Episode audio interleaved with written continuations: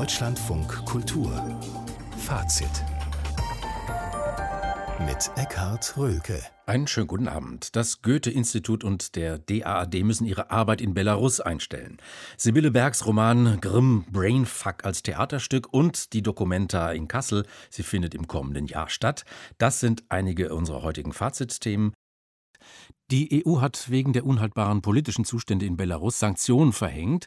Die belarussische Regierung wiederum hat darauf reagiert und die Arbeit des Goethe-Instituts und des Deutschen Akademischen Austauschdienstes DAAD untersagt.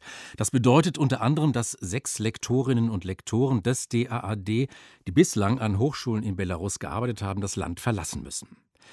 Welche Auswirkungen diese Verbote haben, das möchte ich nun mit Marina Rackley besprechen.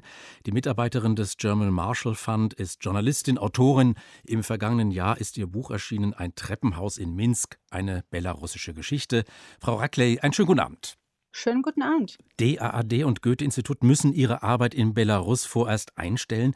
Welches Signal sendet denn die belarussische Regierung damit aus?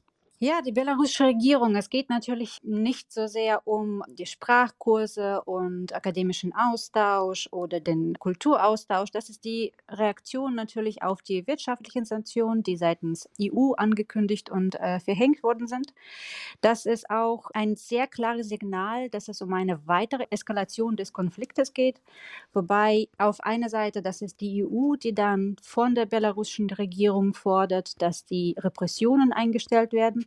Und auf der anderen Seite die belarussische Regierung, die, hier muss man anmerken, viele Belarusen für mhm. illegitim halten, dass es hier um Druck geht und das ist die Einmischung in die inneren Angelegenheiten. Aber an sich, das ist nur eine weitere Isolation des Landes und das ist eine Selbstisolation, die dann die belarussische Regierung ja. für sich gewählt hat. Also eine bewusste Eskalation des Konflikts, wie Sie das sagen, Frau Rackley. Die EU hat diese Wirtschaftssanktionen erlassen. Warum jetzt gerade die deutschen deutschen Kulturinstitutionen bei dieser Reaktion? Warum gerade an Sie? Ich würde sagen, das ist einerseits der erste Schritt. Weitere sind angekündigt. Es kommt eine Liste zum Beispiel mit Vertretern unterschiedlichen EU-Ländern, denen Einreise nach Belarus verboten wird. Ich kann mir vorstellen, dass die weiteren Kulturinstitute folgen können. Es waren nicht so viele in Minsk in Belarus leider einerseits. Andererseits Goethe-Institut und DRD waren schon die größten Spiele auf diese Wiese sozusagen.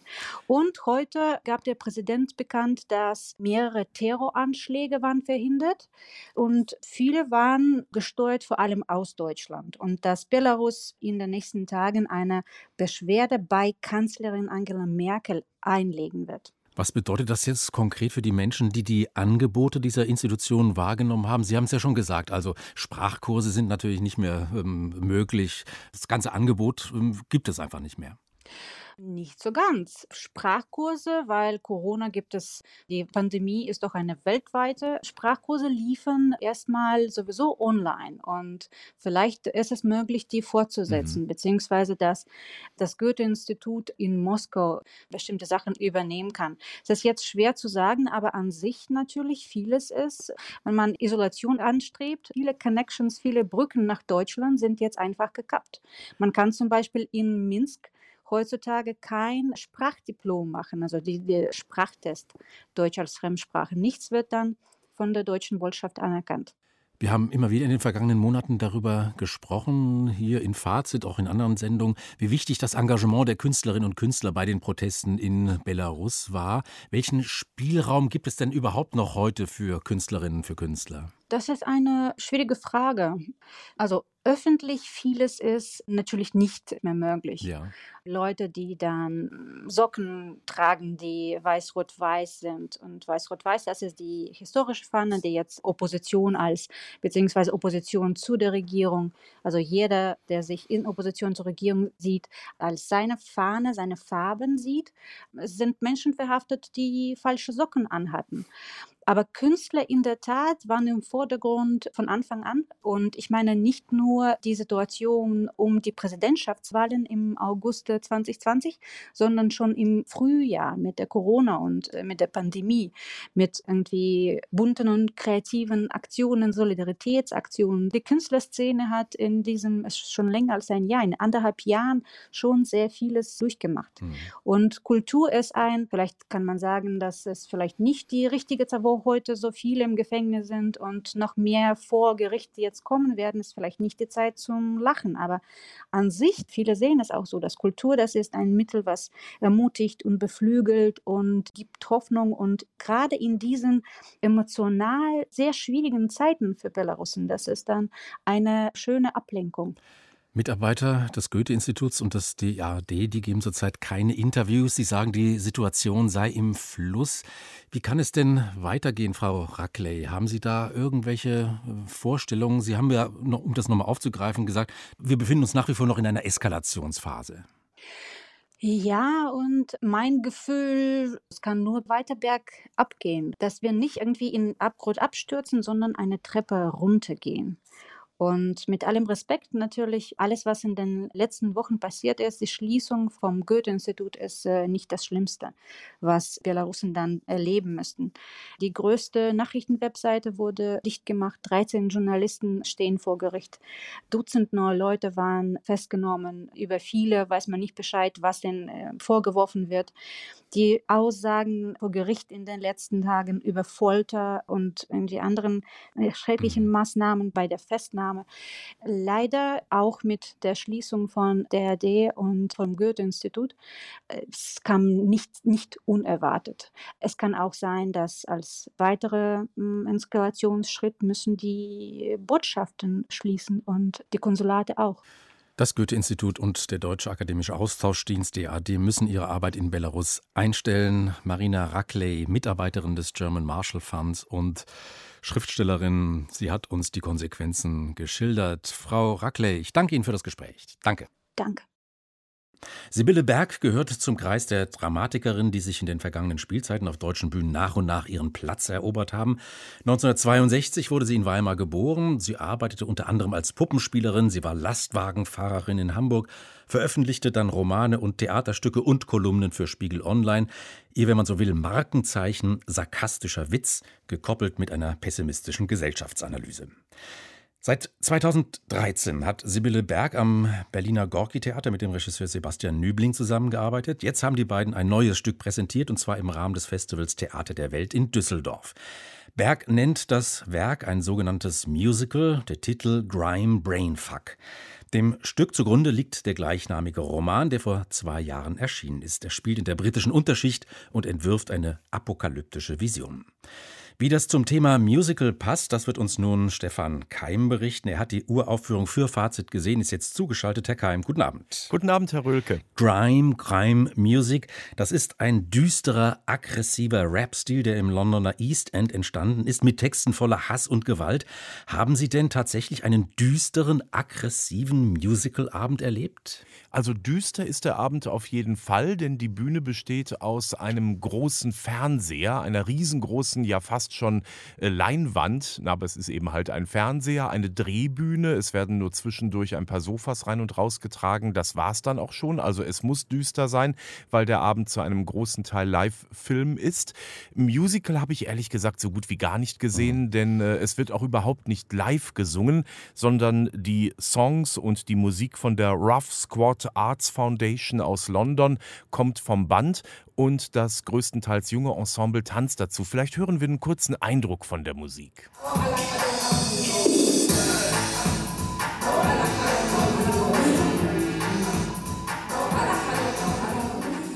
Also Texte habe ich den ganzen Abend überhaupt nicht verstanden. Die kann man im Programmheft nachlesen. Aber auch was wir hier hören, ist ja eigentlich nicht wirklich mhm. aggressiv. Ich bin alles andere als ein Hip-Hop-Experte, aber ich habe schon deutlich aggressivere Musik gehört und mehr Wut. Als Ursula Merz hier im Deutschlandfunk Kultur den Roman vor zwei Jahren besprochen hat, da hat sie von einer Generalabrechnung mit der Gegenwart gesprochen. Trifft das denn auch zu für die Inszenierung von Sebastian Nübling? Auf die Inszenierung nicht. Also auf den Roman auf jeden Fall. Also Sibylle Berg ist da wirklich äh, ein funkelnder und böser Roman gelungen. Es geht davon aus, es ist so in der nahen Zukunft, aber sie analysiert natürlich auch unsere Gegenwart damit gleich mit. Eigentlich eine Forderung, die ja der linken Szene eher zugeordnet ist, wird realisiert und zwar der, ähm, ähm, das bedingungslose Grundeinkommen für alle. Und erst jubeln die Leute, dann stellen sie aber fest, sie müssen sich, das ist an eine Bedingung geknüpft, man muss sich einen Chip in den Arm implantieren lassen und wird dann damit zur Datenquelle. Man wird also quasi abgesaugt, verliert alle Freiheiten. Und da gibt es eine Gruppe junger Leute, die sagen, das wollen wir nicht mitmachen. Das sind jungen, äh, men junge Menschen aus der Unterschicht, der, also wirklich der unteren Unterschicht, die wirklich am äh, Existenzminimum auch leben. Und dann geht es darum, dass diese Gruppe versucht, mit äh, Hackern zusammen so eine Art Revolution loszulegen. Aber das bleibt gleich stecken, denn die Menschen, auch wenn sie aufgeklärt werden, was mit ihren Daten gemacht wird, reagieren darauf jubelnd und sagen, oh guck mal, das kann alles von uns jetzt mhm. gesehen werden. Und die Revolution erstickt von Anfang an. Und Sebastian Nübling inszeniert diese jungen Leute als Sprechchor. Die Freiheit der Selbstverwirklichung Möglichkeiten, die uns allen durch die freien Märkte beschert wurden, schenkt den meisten doch nur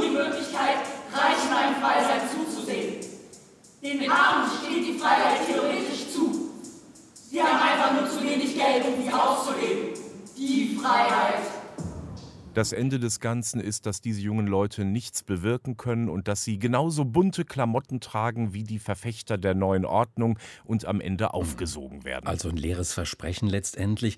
Wenn Sibylle Berg jetzt von der britischen Unterschicht erzählt, wütend und mitfühlend, ist das irgendwie glaubwürdig?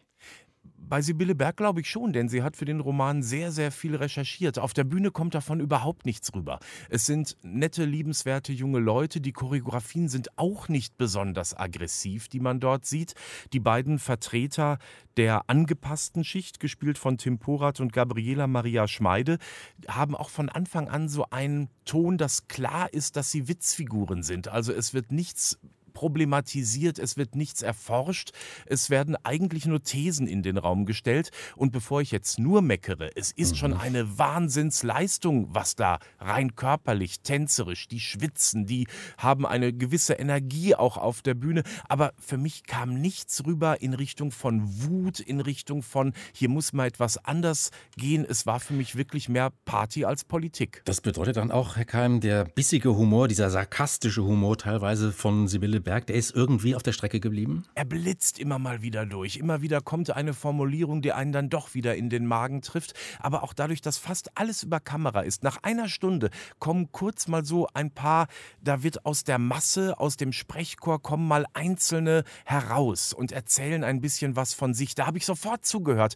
Da war ich sofort dabei. Mhm. Aber das ist dann gleich wieder weg und wird auch ganz weit hinten mit einer wackeligen Kamera, so in Handy-Video-Ästhetik ähm, gefilmt. Also alles, was berühren könnte, alles, was wirklich Wut ist. Die Regie hält Sebastian Nübling weit von uns vom Publikum weg. Herr Keim, noch ein Gedanke, ein Satz zum Festival Theater der Welt. Das geht ja in diesen Tagen zu Ende. Es war das erste internationale Theaterfestival nach dem Lockdown. Wie viele Kompromisse waren denn da spürbar in der Durchführung? Einige, aber ich habe mich daran gewöhnt, auch Livestreams auf der großen Leinwand zu sehen. Es ist im Saal mit Publikum etwas völlig anderes. Dann kommen auch die Übertitel oder hier Untertitel mhm. groß raus. Man hat die Naheinstellungen. Also ich war wirklich begeistert davon, was in diesem Rahmen jetzt als internationales internationales Theaterfestival wieder möglich war. Und wenn ich noch einmal den Bogen zu Grime Brainfuck schließe, ich habe vor einer Woche im gleichen Haus, im großen Schauspielhaus Düsseldorf, eine einzige afrikanische Schauspielerin gesehen, Piste von Ponda Diouf, die einen großartigen Monolog gehalten hat. Da war so viel mehr drin als in dieser gewaltigen Technikschlacht des Thalia Theaters. Grime Brainfuck. Das Stück läuft noch einmal an diesem Samstag in Düsseldorf beim Festival Theater der Welt, in der nächsten Saison dann ab September im Thalia Theater in Hamburg. Stefan Keim, vielen Dank. Gerne. Er war ein Genie, ein göttlicher, ein unsterblicher Künstler. Das hat man zum Beispiel über Wolfgang Amadeus Mozart gesagt, weil er so unglaublich fantasievoll und erfindungsreich innerhalb der damaligen Konvention komponiert und mit großer Freiheit die Regeln genau dieser Konvention immer mal wieder auch durchbrochen hat. Genial, göttlich, unsterblich. Mit diesen Attributen wurde auch der Maler Raphael, und zwar schon zu Lebzeiten charakterisiert, auch er fantasievoll, frei, souverän im Einsatz der Mittel. Die Faszination hielt über Jahrhunderte an und führte auch zu enorm vielen druckgrafischen Kopien seines Werkes. Die Hamburger Kunsthalle besitzt rund 2000 solcher Reproduktionen und da im vergangenen Jahr Raphaels 500. Todestag in der Kunstwelt gefeiert wurde, zeigt die Kunsthalle jetzt eine Ausstellung zur Wirkungsgeschichte des Künstlers. Raphael Wirkung eines Genies. Annette Schneider berichtet. Die auf Wolken schwebende Sixtinische Madonna hängt gleich mehrfach im zentralen Saal. Geschäftstüchtige Verleger ließen sie als Ganzes und en Detail stechen. Nur die Madonna, nur die Köpfe der Heiligen oder nur zwei kleine Engel, die bis heute millionenfach als Postkarten und Poster verkauft werden. Drumherum thematisch geordnet, Porträts und Selbstporträts, weitere Madonnenbilder und mehrere Ausführungen der weltberühmten Stanzen im Vatikan. Kurator Andreas Stolzenburg Schon die Zeitgenossen haben ihn der Göttliche genannt. Wir haben mal so grob überschlagen, dass von keinem anderen Künstler so viele Reproduktionsgrafiken nach seinen Werken angefertigt wurden. Mein Kollege Herr Klemm hat das mal auf 8.000 bis 10.000 geschätzt. Die frühesten Kopien hängen in einem eigenen Kabinettgang und stammen von Marc Antonio Raimondi. Der wichtigste Schüler Raffaels war 1510 der erste, der im Auftrag seines Lehrers dessen Werk kopierte, damit der es über die Grenzen von Rom und Florenz hinaus bekannt machen konnte. Andere Beispiele zeigen, wie sich Künstler Raffaels Neuerungen für ihre Ideen aneigneten. Ingres etwa, der im Stil Raffaels Harem-Szenen malte, oder Jean-Baptiste Regnault, der 1793 einen Merkur Raffaels in eine Ikone der französischen Revolutionsmalerei verwandelte, in den Genius der Freiheit. Weshalb aber gilt der Künstler, dessen Zeitgenossen Michelangelo, Leonardo und Tizian waren, bis heute vielen als einzigartig? Wer bestimmt, wer ein Genie ist und warum?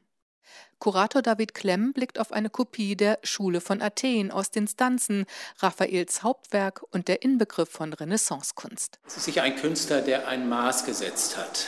Ein Maß, an dem sich über Jahrhunderte andere Künstler wieder orientieren. Das ist ein Gruppenbildnis, wo Raphael genau das Maß findet.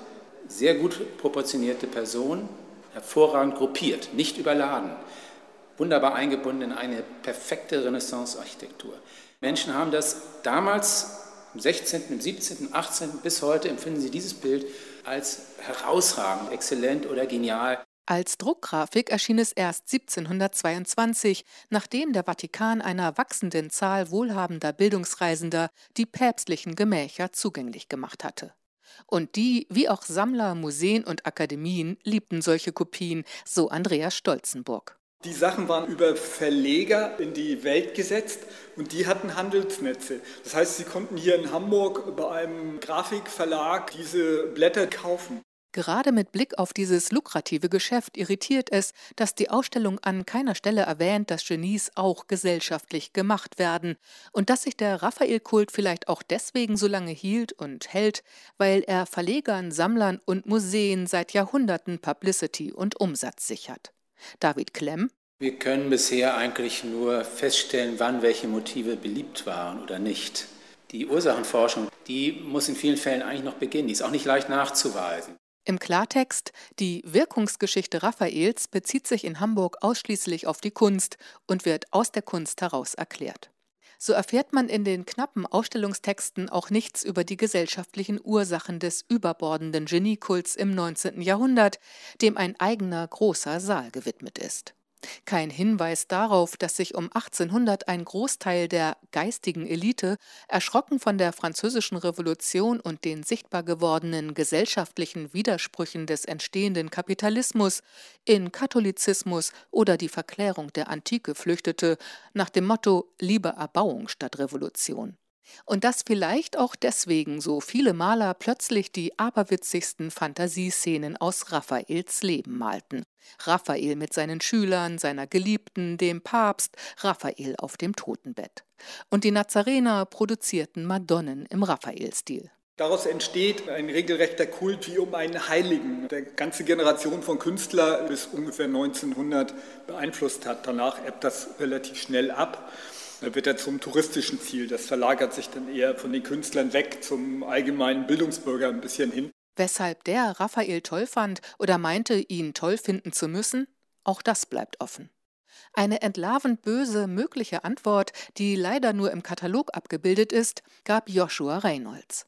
Bereits 1751 verwandelte er die Schule von Athen, dieses einmalige Programmbild der die Welt sich rational aneignenden Renaissance, in eine groteske Ansammlung gelangweilter und hochgradig alkoholisierter bürgerlicher und adliger Grand Tour Touristen, die ihre Kunstbeflissenheit in Form des Bädekers vor sich hertragen.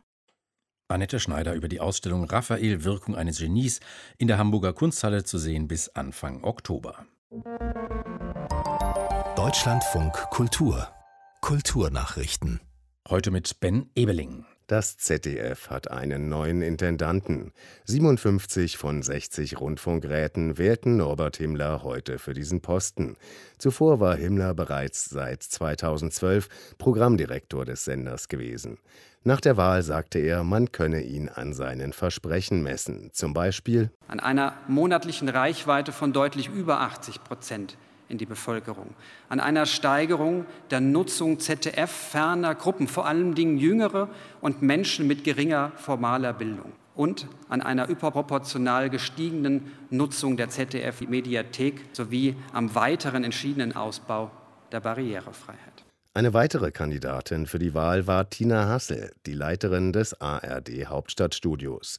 Vor dem dritten Wahlgang hatte sie ihre Kandidatur allerdings zurückgezogen. Nach eigenen Worten wollte sie Himmler damit eine deutliche Mehrheit ermöglichen. Die Finanzierung für das Programm der Kulturhauptstadt Europas 2025 steht. In Chemnitz haben heute Bund, Land und Kommune eine entsprechende Vereinbarung unterzeichnet. Demnach stehen insgesamt rund 66 Millionen Euro bereit, wie die Stadtverwaltung Chemnitz mitteilte. Das Geld soll in die Umsetzung des künstlerischen Programms, in neue Erholungsorte und die Umgestaltung brachliegender Industriehallen oder leerstehender Wohnhäuser fließen. Chemnitz sei eine würdige Nachfolgerin früherer deutscher Kulturhauptstädte und stehe glaubwürdig für das, was Europa ausmache: Zusammenhalt in Vielfalt. Das sagte Kulturstaatsministerin Grütters anlässlich des Abkommens. Der Bund beteiligt sich mit 25 Millionen Euro an der Finanzierung. Der Freistaat Sachsen und die Stadt Chemnitz steuern jeweils rund 20 Millionen Euro bei. Die Oscar-Akademie will vielfältiger werden und hat zahlreiche Frauen, Vertreter von Minderheiten und internationale Filmschaffende als neue Mitglieder eingeladen. Nach Angaben der Academy of Motion Picture Arts and Sciences wurden 395 weitere Künstlerinnen und Künstler ausgewählt, die sich künftig an der Abstimmung über die Oscars beteiligen sollen. 46 Prozent davon seien Frauen, knapp 40 Prozent stammten aus unterrepräsentierten ethnischen Gruppen, mehr als die Hälfte seien internationale Filmschaffende, teilte die Oscar-Akademie mit. Nach einer jahrelangen Debatte bemüht sich die Organisation darum, den Forderungen nach mehr Diversität gerecht zu werden. Aktuell hat sie mehr als 9000 Mitglieder. Eine Frau geht fremd und tötet deshalb ihren verhassten Ehemann. Der Sohn rächt dieses Verbrechen mit einem neuen Verbrechen und tötet die Mutter und schließlich wird über ihn gerichtet. Das ist in wenigen Sätzen der Inhalt der Orestie. Der griechische Dichter Aeschylos hat drei Tragödien geschrieben, um die Geschichte dieser Familie der Atriden zu erzählen. Opfer werden zu Tätern, es wird betrogen, gemordet, gerecht. Ein gewaltiger Stoff, der in der Kulturgeschichte unaufhörlich nachhallt. Wer mordet, fällt, wer handelt, leidet auch, heißt es in den Eumeniden. Das Stück wird als Geburtsstunde einer organisierten Form von öffentlicher Gerechtigkeit interpretiert. Genau danach fragten die Teilnehmerinnen und Teilnehmer einer zweitägigen Online-Tagung des Potsdamer Einstein-Forums.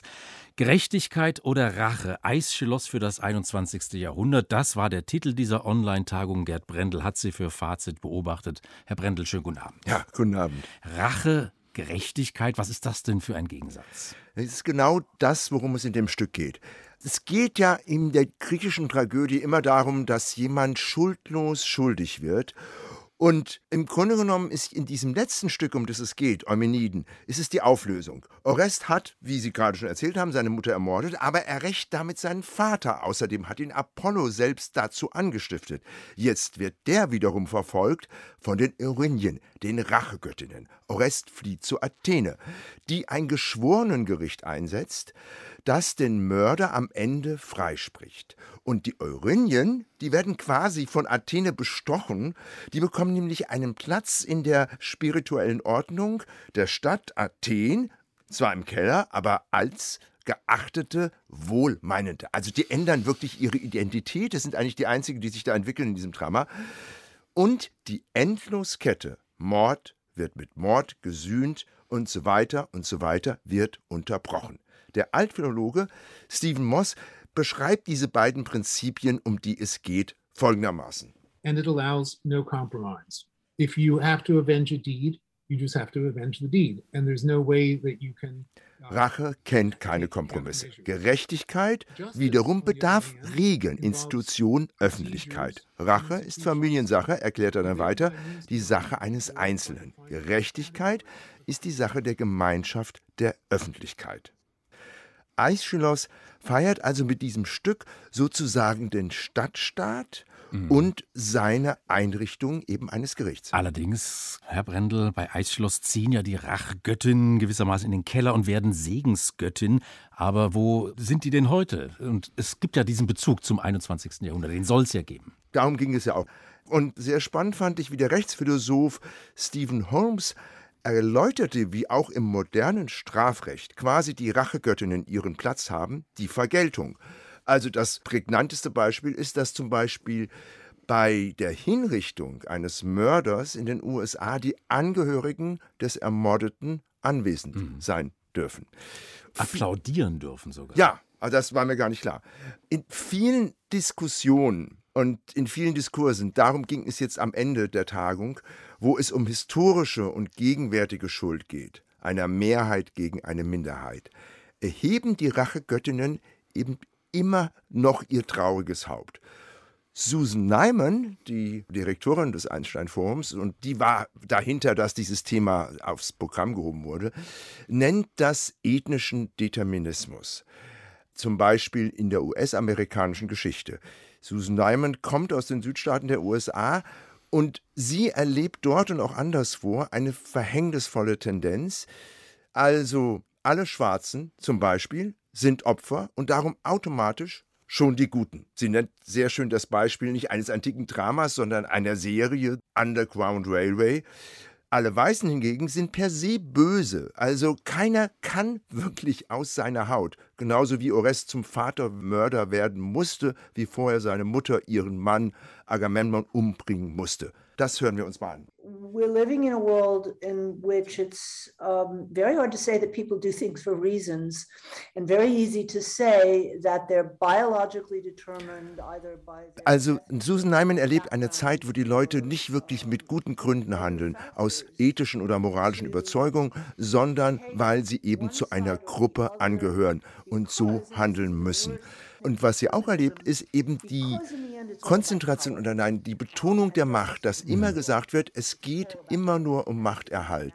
Es wird allen unterstellt, sie würden aus persönlichen Machtinteressen handeln oder aus Gruppeninteressen und keinem wird mehr abgenommen, dass da jemand aus wirklichen moralischen Motiven uneigennützig handelt, auch gegen die Interessen der eigenen Gruppe. Rache, Vergeltung, Machterhalt, spielt der Begriff Hoffnung in diesem Zusammenhang auch irgendeine Rolle? War das ein Thema? Es gab ganz am Ende eine sehr berührende Geschichte des Friedensaktivisten David Schulman aus Israel, der erzählt hat, wie ein Rabbiner, Rabbi Arik Aschermann, der sich einsetzt für die Rechte der Palästinenser in den besetzten Gebieten von einem Siedler angegriffen wird, lebensgefährlich verletzt wird, bedroht wird mit einem Messer und sich dann im Gerichtsverfahren dafür einsetzt, dass dieser junge Siedler nicht ins Gefängnis gesteckt wird. Der also quasi wie Athene bei Orest diese Kette unterbricht. Noch nicht einmal eine Verurteilung fordert, sondern sagt, nein, ich verzeihe, obwohl ich noch nicht mal weiß, ob der andere seine Tat bereut. Gerechtigkeit oder Rache. Eisschloss für das 21. Jahrhundert. Der Titel dieser Online-Tagung des Potsdamer Einstein-Forums. Für uns beobachtet, zusammengefasst von Gerd Brendel. Herr Brendel, Dankeschön. Danke. Vieles spricht dafür, dass Covid-19 die Menschen weltweit auch im kommenden Jahr noch beschäftigen wird. Davon gehen zumindest die Verantwortlichen für die Documenta in Kassel aus. Dennoch wird die Ausstellung nicht verschoben. Vielmehr werden für das Kultur-Großevent spezielle Hygienekonzepte geplant, sollten die im Sommer 2022 überhaupt noch nötig sein. Das haben heute die Aufsichtsgremien der Documenta beschlossen und bei einer Pressekonferenz erläutert. Ludger Fittgau berichtet.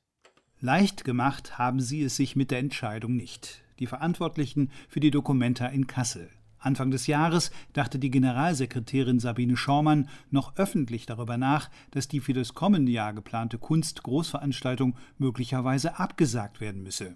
Zu schwierig, die Vorbereitungen unter Pandemiebedingungen, eingeschränkt etwa die Reisefreiheit für Künstlerinnen und Künstler auch in diesem Jahr. Doch Aufsichtsrat und Gesellschafterversammlung in Kassel haben sich nun nach sorgfältiger Abwägung entschieden. Die Dokumenta 15 soll wie geplant im kommenden Jahr stattfinden. Aufsichtsratschef Christian Geselle, der gleichzeitig auch Kasseler SPD-Oberbürgermeister ist, will mit dieser Entscheidung auch ein kulturpolitisches Signal geben. Ausgehend von der gesellschaftspolitischen und kulturellen Bedeutung der Dokumenta 15 für unsere Stadt, für unsere Region, für das Land Hessen, aber auch für die ganze Welt ein Stück weit Hoffnung, Zuversicht, Glaube. Ja, und das trifft es, glaube ich, ganz gut, meine sehr geehrten Damen und Herren. Ausgehend von diesem Tag heute vom 2. Juli 2021 in die Welt hinaus strahlen sollte. Denn wir haben mutig, aber nicht wagemutig, sondern seriös abgeschichtet in Szenarien beschlossen, dass die Documenta 15 vom 18. Juni bis zum 25. September 2022 in Kassel stattfinden wird. Ade Darmewan, Mitglied des Kunstkollektivs Ruan Grupa aus Jakarta, das die Documenta 15 kuratiert, zeigte sich heute erleichtert. Die Entscheidung, die Ausstellung nicht zu verschieben, passe in die Planungen der Gruppe, so Darmewan. Man habe mit Beginn der Pandemie die Planungen weitgehend ins Internet verlegt. Das habe auch Erfahrungen gebracht, die ohne Pandemie nicht möglich gewesen wären. We spend like thousands of thousands of Zoom meetings. We try to ich glaube, wir haben mehrere tausend Zoom-Meetings durchgeführt. Wir haben dort Künstlerkollektive, Wissenschaftler und Kunstexperten aus aller Welt getroffen. So konnten wir die Diskussionen weit über die lokalen Kommunikationszusammenhänge ausdehnen, weiter als wir es mit Besuchen je geschafft hätten. Das war eine sehr interessante Erfahrung während der Recherchen. So this is also very research. Dennoch soll die Dokumenta 15 im kommenden Jahr nicht vorrangig online stattfinden, sondern in Kassel. 53 Künstlerinnen und Künstler seien bereits ausgewählt worden, so Adi Damewan. Im September plane man nun ein erstes großes Treffen in Nordhessen. Die Ausstellungsmöglichkeiten werden sich unter Pandemiebedingungen deutlich verändern, betont Dokumenta Generalsekretärin Sabine Schaumann. Es ist möglich natürlich, dass weniger Besucherinnen und Besucher in Locations sein können, als das in der Vergangenheit der Fall gewesen ist, weil es nach wie vor Auflagen für die Dokumenta gibt. Wir haben umgekehrt auch Sorge dafür getragen, große Locations auszuwählen, auch viele Outdoor-Locations auszuwählen, Einbahnstraßenregelungen möglich machen, dass man besondere Besucherführungen vorsehen kann, dass man über das Ticketing auch entsprechend die Besucherströme regulieren kann. Das heißt, es ist überhaupt nicht ausgemacht, dass es dazu kommen muss, aber es kann dazu kommen. Und das ist das, worüber heute doch intensiv beraten ist. Das Land Hessen und die Stadt Kassel gehen als Gesellschafter der Dokumenta davon aus, dass im kommenden Jahr das Virus noch nicht verschwunden sein wird und deshalb deutlich weniger Besucherinnen und Besucher kommen können als in den vergangenen zwei Jahrzehnten. Das bedeutet auch, die Kosten für die Dokumenta werden allein durch die Einnahmeausfälle noch einmal steigen. Doch Stadt und Land seien bereit, diesen Fehlbetrag zu übernehmen, betonte heute Dokumenta-Aufsichtsratschef Christian Geselle. Es ist nicht Erwartungshaltung der Gesellschafter, ob es eine gute oder schlechte Dokumente ist, sich über die Menge der Besucherinnen und Besucher zu definieren, sondern es geht um ganz andere Fragen und das haben wir jetzt ganz bewusst auch in die Zeit gestellt und mit diesem Beschluss manifestiert. Inhaltlich werde sich die Dokumenta 15 zentral auch mit der Corona-Pandemie beschäftigen. Kollektive Wirtschaftsweisen und Nachhaltigkeit werden weitere zentrale Themen sein, wurde heute in Kassel herausgestellt. Möglicherweise wird bei der Documenta 15 auch eine indonesische Reisscheune aufgestellt, so Documenta Generalsekretärin Sabine Schormann. Lumbung, das ist der indonesische Begriff für eine gemeinschaftlich genutzte Reisscheune und eine Art Leitmotiv für Ruan Gruppa. Doch auch in der Reisscheune wird man auf Corona-Abstandsregeln vorbereitet sein, wenn sie im kommenden Sommer noch gefordert sind. Die Dokumenta findet wie geplant im kommenden Jahr statt, Ludger Fittkau berichtete. Und nun hier in Fazit Arno Orzesek mit seinem Blick in die Feuilletons. An diesem Samstag vor 50 Jahren starb Jim Morrison, der selbsternannte Eidechsenkönig, Frontmann der Rockband The Doors, Großkonsument von Bier und Baudelaire, LSD und Nietzsche und so weiter und so weiter. In der Süddeutschen Zeitung zeigt ein Foto Morrison 1968 bei der Umrundung eines Altars. Unterschrift: Große, größte Pose. Seit Rilke hat niemand mehr so eindringlich darauf bestanden, dass er von der Muse geküsst wurde und nur wiedergab, was sie ihm einflüsterte. Morrison selbst, erklärt der SZ-Autor Willy Winkler, soll am Anfang so schüchtern gewesen sein, dass er mit dem Rücken zum Publikum sang. Dann wurde er der Poet, der Seher, das Medium. Die ersten Stücke schrieb er einfach mit, was er hörte bei dem fantastischen Rockkonzert, das da in meinem Kopf ablief. Er schrieb ja schon immer Gedichte, Prosa, Fantasien, Träume. Aber bei aller Liebe, erst durch die Doors wurde Kunst draus. Drei absolut unverkennbare Instrumentalisten, verstärkt durch die Performance dieses zauberschönen Jünglings. Winkler verschweigt nicht, dass Morrison binnen weniger Jahre fett, impotent, ein Drogenwrack wurde aber letztlich bleibt der Assetto freundlich, während sich Edo Rehns in der Frankfurter Allgemeinen Zeitung deutlich distanziert. Die ganze Geheimniskrämerei, der Kult, den Jim Morrison mit dem Dionysischen, mit den verbotenen Wonnen des Abseitigen veranstaltete, konnten intellektuell gar nicht anders als unausgegoren zu wirken. Man darf festhalten, dass er sich als Dichter und Filmemacher eher zu sehr verwirklicht hat. Es sei denn, man legt Wert auf Lyrik, die Tiefsinn meistens nur vortäuscht und im Grunde nicht viel mehr ist als ein Ausdruck spätpubertärer, unbeherrschter Verzweiflung, oder auf Filmbilder, die ohne Sinn und Verstand zusammenmontiert wurden. Rehns wiederum verschweigt nicht, dass so manches Stück der Dors zu Recht überdauert.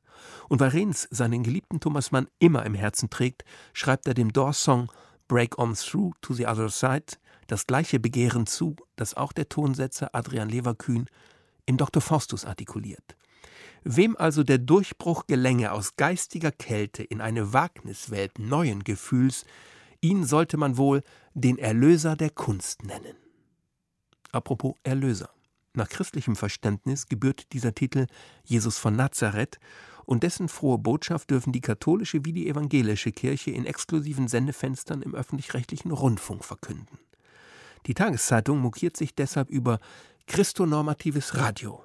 Warum haben andere Glaubensgemeinschaften kein Anrecht auf seichte Inhalte mit Liebe und Gott und bisschen Ratgeber?